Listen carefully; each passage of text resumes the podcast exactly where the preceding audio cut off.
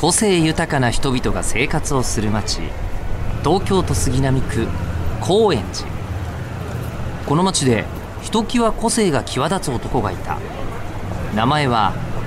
大黒賢治。町を知るために人を知る。人を知るために町を知る。がモットーの彼は今日も町の相談屋として多くの人の言葉に耳を傾ける。さて今日はどんな井戸端会議が行われるのでしょうか？高円寺ハイパー井戸端ラジオ。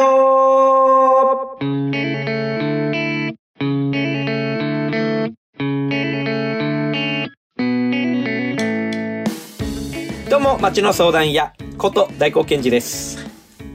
東京高円寺に住む人々を通して街の魅力を伝えているこの番組。インタビューですね。6月からスタートしてこれまで高円寺にお住まいの方、えー、お店をやってる方、ゆかりのある方々、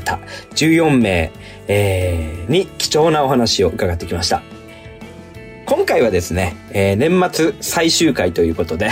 えー、この6月から始まった2020年の高円寺ハイパー井戸端ラジオ総まとめとして、えー、1年振り返っていこうと思います。高円寺ハイパー井戸端ラジオ高円寺ハイパー井戸端ラジオ。今回は年末最終回ということでね、えー、番組スタート、6月の番組スタートから半年間出演していただいた14名のゲストの方々を、えー、その時の思い出とかね、お話の内容なんかを振り返っていきたいと思います。えー、さて、まず一人目、えー、これが6月の中旬に一本目公開だったんですけども、えー、小杉湯、えー、三代目の平松祐介さんにあのご出演いただきました。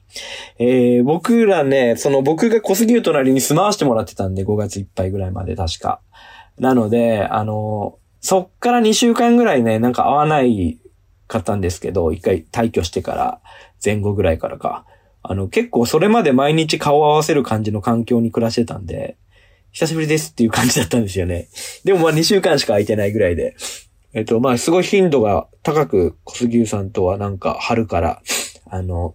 遊ばしてもらってたっていう感じです。で、えっと、その後、えー、僕は少しあの、お風呂入る以外のことはあんまりなくなってるんですけど、お風呂入ること以外に全然ないっていうのも変な感じなんだけど、まあ、お風呂入り行ってるだけなんですけど、あの、見てると、すごくこう、熱がちゃんと継続しつつ、あの、思ったことを形にして発信し続けてるなっていう、あの、小杉隣がですね、って思うし、小杉自体はちょっと僕が何、こう、把握できない多分経験とか歴史があるんで、ね、なんて言ったらいいものかという感じなんですけども、とにかくなんか、2.0というか、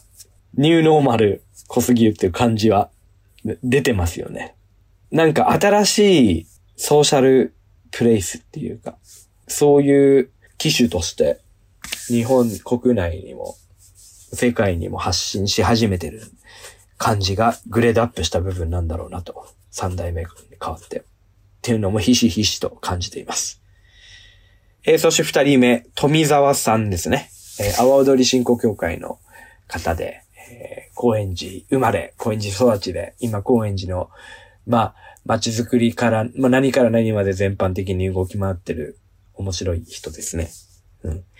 まあ長く高円寺を見てきている。まあ生まれた時からですからね、住んでる人で。えー、昔の話なんか、高円寺の昔の街の作りのことなんかとか、そういう世代の人たちが思う高円寺のアイデンティティっていうのは、なんか意外性もあったり、腑に落ちたりしました。うん。なんかとにかく心強いし、どんどんもっと繋がっていければいいんだな、いいんだろうなって思ってます。こういう世代を超えて。まあ、ノリが若いんで、全然合わせるっていうか、引っ張ら、釣られていく、むしろなんか乗せられて釣られていく感じなんで、富澤さんなんかは。楽しい人ですね、会うと。で、えー、3人目、ドリカム、清水康介くんにお伺いしましたね。ドリカムはもうお店ごとにも、えー、たくさんお世話になってるんで、で、それのいろんなお店の集合の会社の名前がまあドリカムっていうことなんで、まあ一人にまとめて、あの、ドリカムグループ全部で聞いちゃいましたけど、えー、各お店のスタッフさんとかも、粒揃いというか、濃いキャラ揃いで、えー、非常に楽しい会社だなと。会社という単位であんまり考えるって感じじゃないんだけど、各お店の店長がいて、専務がいてみたいな店長会議とかもしてるのが、すごいことだなって思います。インディペンデントにお店を一つずつ増やしていって、グループになっていくけど、かなりオリジナルな動きをしてると思うし、リアルだなって思うんですね。うん。で、えー、4人目、サウンドスタジオドーム、えー、白石さんですね、吉清さん、えー、お伺いしました。吉清さんは、えー、ちょうど高円寺のクラウドファンディングを、が、えー、終わったタイミングぐらいだったのかな途中か終わったかぐらいのタイミングでしたね。で、吉清さんが、あの、仕掛けてたやつです。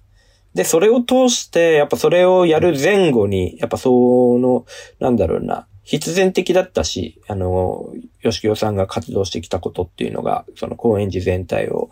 で、クラウドファンディングするっていうのすごくみんなが納得がいくキャラクターだと思う、思うというかもう本当にその通りの人だし、結構エモーショナルなプロジェクトになってて、なんか熱が巻き起こってる感じっていうのはありましたね。他のクラウドファンディングも、あの、各お店だったり違うプロジェクトだったり、この時期ってまあまああったと思うんですけど、このドームスタのセーブザ高円寺って、あの、スローガンで、なんか出回ってる情報とか、は結構、多数派じゃないけど熱いメッセージを持ってるものが多かったですね。うん。吉木さんと話してると、あの、邪念を持ってはいけないなって思います。はい。そして5人目がエル・ポルテゴの三浦隆弘さん。えー、タカさんですね。イルドージェっていうお店とエル・ポルテゴっていうお店。まあ、とにかく高円寺エリアです店舗やってるっていう感じの気軽なイタリアンレストランって感じなんですけど、美味しいんですけどね、すごいリーズナブルだし。えー、タカさんはね、イタリアにお店を開こうとしてたさなかにコロナになっちゃって、プロジェクトが止まってて、で、その間にもいろいろなことをやってたけど、またいよいよ、あの、イタリアに再稼働するよっていう話をしてます。で、今もう実際に、えー、オープンまで行ったのかな？オープン準備してるみたいですね。あ、もうオープンまで行ったのかな？行って帰ってきたのかもしんない。すごいよね、マジで。すごいなと思います。個人のですよ。大きい会社のプロジェクトで行くんじゃなくて、自分が立ち上げた自分の会社と自分のお店が国外にも展開していくっていうのリアルに近くで見ててワクワクしますね。しかもね、店の名前が高円寺だったような気がするんですよね。うん、素晴らしいなって思います。素晴らしいなっていうか、あの、素敵だなって思います。で、6人目、バランス東京、金子祐希さんですね。バランス東京、養蜂家です。蜂蜜を育ててる、え、金子さんにお話を伺いました。金子さん、高円寺の話というよりは、蜂蜜を育てるとはどういうことかっていうのを考えていく話だったんですけど、教えてもらう話だったんですけど、結局、蜂蜜のこと考えるのって、街の暮らしとか、こう、健康とか考えることとあとシステムかな。システムを考えることとリンクするので、高円寺にいる養蜂家さんっていうところで、やっぱり街に、何か高円寺の街にリンクするヒントっていうのは、結構聞いてるとイマジネーション広がるんじゃないかなと思いますね。で、続きで、金子さん。次、サウンド、えー、デザイナー、クリエイター、えー、だからプロジ、プロデューサーですね。映像のプロデューサーの金子さん、金子幸宏さんにお話伺いました。えー、金子さんは今年仲良くなった一人、大きな一人で、まあ、音楽のプロフェッショナルなんですけど、ディレクション、映像のディレクションとか、プロジェクトのディレクションもするよっていう、そっちが中心で今やってる人なんですけど、なんだろうな、なんか面白い、純粋に面白いから一緒にやろうよっていう仲間が、こう、高円寺で、えー、広がっていくっていうのが、全然まだまだ、お互いの気持ち次第で、若さとか関係なく、広がる可能性あるんだろうなって今年、えー、すごいワクワクしたし、それの結構きっかけになる出会いだったんで、あ面白いおじさんだなって思ってます。金子さんのことは。今年は、寺子屋っていう子供塾のあの音楽を作る先生をやってもらったりとか、ザコエン寺のワークショップですね。毎年、あの、企画させてもらってるワークショップにお手伝いしていただいたりとか、あとは年末に作ったインスタレーションのサウンドデザインをしてもらったりとか、あの、仕事とか、仕事というかね、なんか面白プロジェクトで一緒に絡むこともよくあったし、まあ来年以降、あらゆるものに劣って絶対必要になってくるので、チーム的にやっていければいいなと思ってる感じです。えーと、次がタッチョモの、えー、秋元隆明さん。タッチョモもイタリアンのバール、でえー、高円寺外にもいろんなお店を展開しているところの、まあ、代表の方、タカさん。この方もまたタカさんで、すごい明るくて、あのー、ポジティブな、なんだろう、なんか、スター性がある感じなんですよね、タカさんは。タッチョモのタカさんは、うん、タレントみたいな感じですね。うん、ポジ、なんか、ポジティブだし。うん。で、まあ、バックグラウンド聞いたりとか、やろうとしてることとか、彼の人間性っていうのに触れるような、おしゃべりもたくさんさせてもらいました。続きまして9番目、高橋洋平くんですね。高橋洋平さんは、まあ、アーティスト、ペインターなんですけども、初ですよね、多分。ペインターはね。ぜひ聞いてみてください。彼はお話も面白いんで。で、えっ、ー、と、パル商店街のシャッターの2階建て6メートルかな、高さ8メートルか、のシャッターに、えー、前まで絵があったんですけど、今シャッター上げっぱいになっちゃって見れなくなっちゃってて、えっ、ー、と、彼のその壁画が描ける新しいフィールドっていうのは探しているんです、実は。思いつくことがあれば教えてくださいっていう感じです。で、10人目が重田剛さんですね。あの、フードブログから、まあ、グルメメディアですね。高円寺エリアの飲食店の紹介。そして飲食店から派生して街のメディアとして展開している最中という、あの、重田さん。まあ、美味しいお店をとにかく回って歩いてるんで、変わってます。毎日違うところ行ってるんで、本当に情報量がすごいリアルに一人の取材で増やしてる情報量で、一つの視点で作られた情報量としては多分高円寺で一番あると思うんですよ。寄せ集めじゃなくてっていうところで言うと。そういうメディアをやってる。なんかまだまだ、その瞬発的な投稿した瞬間にリアクションがあるような、あの、ものじゃなくて、こう、アーカイブとしてまた価値が高まっていくと思うので、今以上に、あの、面白いこの人っていう評価を受けることになる人なんだろうなと思ってます。ひょうひょうとしててすごい好きですね。重田さん。えっ、ー、と、BNA ホテル高円寺、えー、石上明、えー、11人目。BNA フロントデスクかな。高円寺の、えー、1階の、えー、エリアと、まあ、ホテルのマネージャーという感じですね。お話を伺いました。これもまあ、内容を聞いていただければ、あの、ホテルの紹介だったり、彼の、あの、反省とか、考えてることとか、いろいろ話したような気がしますけどね。何やってるのかなって、あのホテルって何やってるのかなとか、どういう人がいるんだろうなっていうのは少しヒントになるかもしれないです。うん。あったかい気持ちになると思いますんで、ぜひ聞いてください。そして、12人目は、えー、コクテイル処方のカリノさん。カリノスグルさんですね。ああ古本酒場っていう感じの、えー、営業形態なんですけど、築100年の古民家を改造しながら、えー、古本を読みながらえー、飲んで食べれる居酒屋で、えー、本も買えるし、えー、フリーの本棚もあって持って帰ったり、いらなくなった本を持ってきて、え置いていったりとか、そういう、こう、コミュニティプロジェクトもやってたり、あと、お料理の中身は、やっぱ小説に出てくる、あの、メニューを再現して、えメニューとして提供してたりとか、いろいろもう、あの、アイディアに満ちてるし、すごく居心地がいい、あの、空間で、なんか若干ハードル高そうな印象なんですけど、古民家をバチバチにこう、かっこよくね、あの、スマートに作ってるんで。でも、あの、全然こう、気楽な空気で、あの、飲ませてもらえる場所だなと思います。あと、まあ、カリノさんはもう本当に、あの、大好きな先輩っていう感じなんですけど、なんか見た目結構こう、シャープなんですよ。すごいスマートで。だから怖そうに見えるんですけど、あの、あったかい人ですね。蓋を開けてみたら、まだ全然わかんないですけど、こう、いつか怒られるかもしれないですけど、ちょっと生意気なんで僕が。でもあったかい人だなって、あの、感じています。えー、13人目、マニカファクトリーの遠藤洋平くんに出てもらいました。遠藤さんは、えーマニカ、ドマニカっていう、東高円寺のお店に、えー行って、えーそこで撮らせてもらいましたね。あ、他の人も基本、それぞれのお店さんとか、えー拠点のところにお邪魔して撮らせてもらってるようなスタイルを撮ってます。で、エンちゃんもね、ドマニカっていうブランドをやってる、えー人で、インディペンデントのブランドやってる、夫婦でやってるんですけど、アウトドア、旅道具屋さんって言ってますね。アウトドアの洋服を手縫いで作ったり、バックパックも手縫いで作ったりしてるし、生活の、まあ、ライフスタイルショップというか、生活のあらゆるものを旅っていう一応キーワードで、あの、セレクトして、えー置いてたりとか、自分たちのオリジナルのものを作って売ったりとか、なんかしている、うん、まあ、アパレルなんですけども、まあ、ブランドが立ち上がるいきさつであったりとか、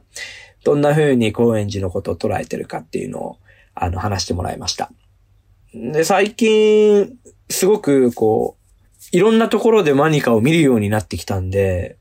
でも何様なのかわかんないけど、めちゃくちゃ嬉しいんですよね、それが。あ、来てる人いるみたいなのが、街の中ですごい見受ける機会が増えてきたような気がするんですよね。はい。だからすごい素敵だなって思ってますね。で、14人目は佐久間ひろ子さんにお話を伺いました。えー、佐久間さんは、ホットワイヤーグループという会社の社長さんで、えー、洋服屋さんですね。古着屋さんのまだカルチャーが全然なかった時からこう盛り上げていって、洋服屋さんの後に今度街のイベントとかフェスを始めて、フェスから街のイベントになってってって感じか。で、今は、たくさんこう、英語化したり、えー、情報をまとめて、新しい方法で発信したりとか、いうプロジェクトた多数やってる人で、会社として。まあ、高円寺の顔になってる会社なのかなと僕は思ってるんですけど、佐久間さんは、えー昔の話とかね、あの、若い時の、若い時、今も本当若いんですけど、佐久間さんはだからずっと年齢不詳だったし、今も、最近その話をなんかたまたま話題に上がることがあってはっきりしてきたんですけど、あの、めちゃくちゃ若くって、謎キャラだと思いますね。高円寺にもいるんですよね、その、年齢不詳で、めちゃくちゃエネルギッシュで、あの、高円寺フェスっていうフェスがちょうどハロウィンに開催、開催されるんで、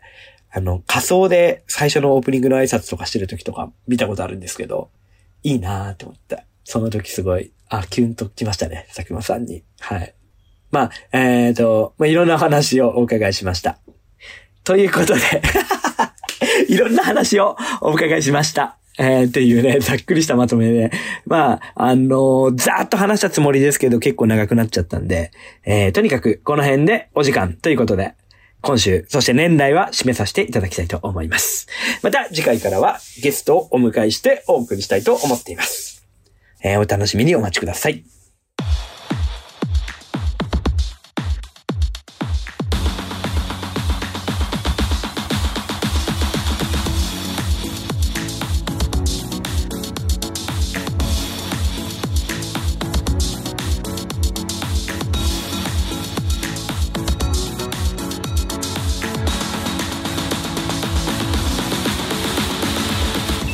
エンディングです。えっ、と、ちょっとね、一人でね、僕今ね、家の中で、あの、スマホに向かって喋ってるんですよ。一人っきりで。だからね、ちょっとテンションの作り方がね、いまいちわからなくて、あのー暗いのかないつもととにかくインタビューしてる時とちょっとあの雰囲気が違うのかなと思うんですけども、あ年内の最後の収録がこういった形になりまして、えー終了となります。えー6月に始まってね、何人ぐらいの方が視聴してるのかっていうの僕ちょっとまだあんまり分かってなくって、えーただもうとにかくどんどんどんどん止めずにやろうっていう感じで、えー来たこの半年間でした。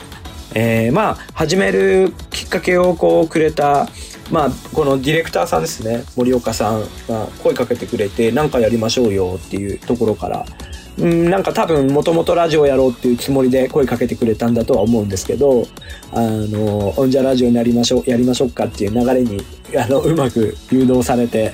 あの、で、作家さんの大竹さんもチームの中に加わっていただき、一緒に進めてきました。えー、まあ、まだね、えっ、と、14人、28回、えーですし、ラジオ、あの、どんな風にやろうっていう時に、こう、作り込みすぎないで、えー割と気楽に、えっ、と、素な感じでできる雰囲気を楽しもうっていうのもテーマにあったんで、あーそんなに焦らず、あの、とにかくいろんな人の話をワクワクしながら聞きに行って、えー聞いてる人もなんかワクワクする気持ちを共有できたら、それで OK って感じだと思ってますんで、シンプルに。あ来年もまた、あ引き続き、えー皆さんの、えー何かしらの時間のお供に、えー耳のお供に、えーあの、高円寺ハイパー井戸端ラジオをですね、あの、そばに置いていただけたらな、というふうに思いますし、なんかこっからね、えー新しい、あの、つながりとかアイディアとか、こう、発展して企画になったり、こう、本当にアウトプットされるものにまた、新たなものが生まれていくと、最高だなって思ってます。そういう展開がね、また見れてくるといいなと思ってます。それでは、えーそろそろお時間です。えー来年もよろしくお願いします。皆さん良いお年をお迎えください。町の相談や大黒賢治でした。さよなら。